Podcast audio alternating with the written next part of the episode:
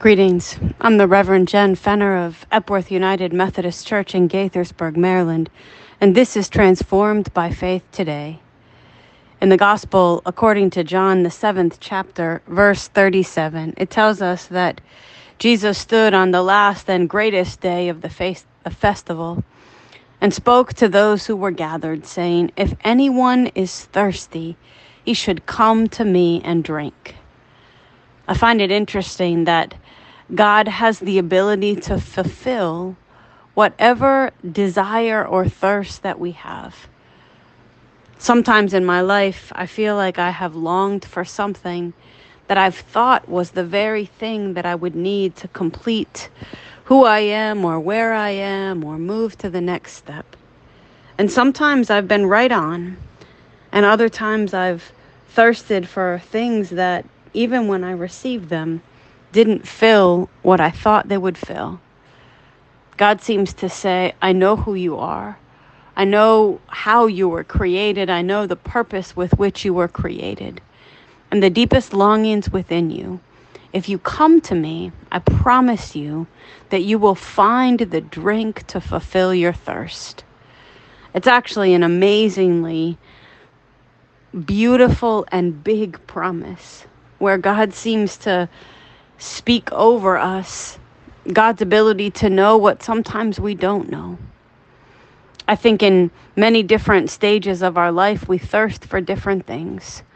We thirst for rest, we thirst for joy, we thirst for fun, we thirst for connection.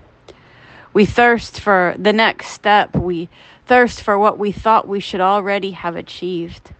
And sometimes that sense of thirst if we don't go to God, can fill us with all kinds of feelings of not being accomplished enough or not having achieved what we should or, or believing even that life can't ever possibly fill the deepest longings of our soul. And yet Jesus seems to say, whatever you think you're thirsting for, come to me and you will find the thing, you will find the drink, you will find the healing, you will find the fulfillment. I'm grateful to know that not only are God's promises wide and rich and deep, but that God often gives us beyond what we can even see or imagine that we need. So today I encourage you as you explore the places where you legitimately thirst the places where something within you longs for something new.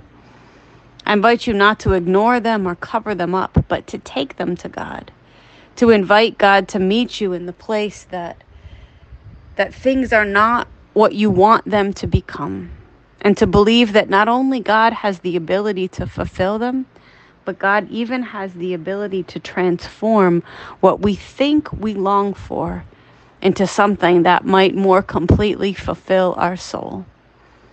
God, we're grateful that your promises are not only deep, but they are wide.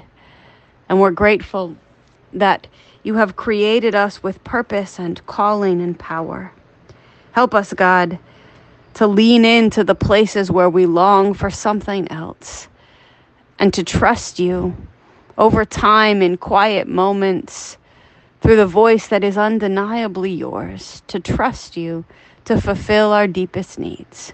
We thank you and we honor you. In Jesus' name.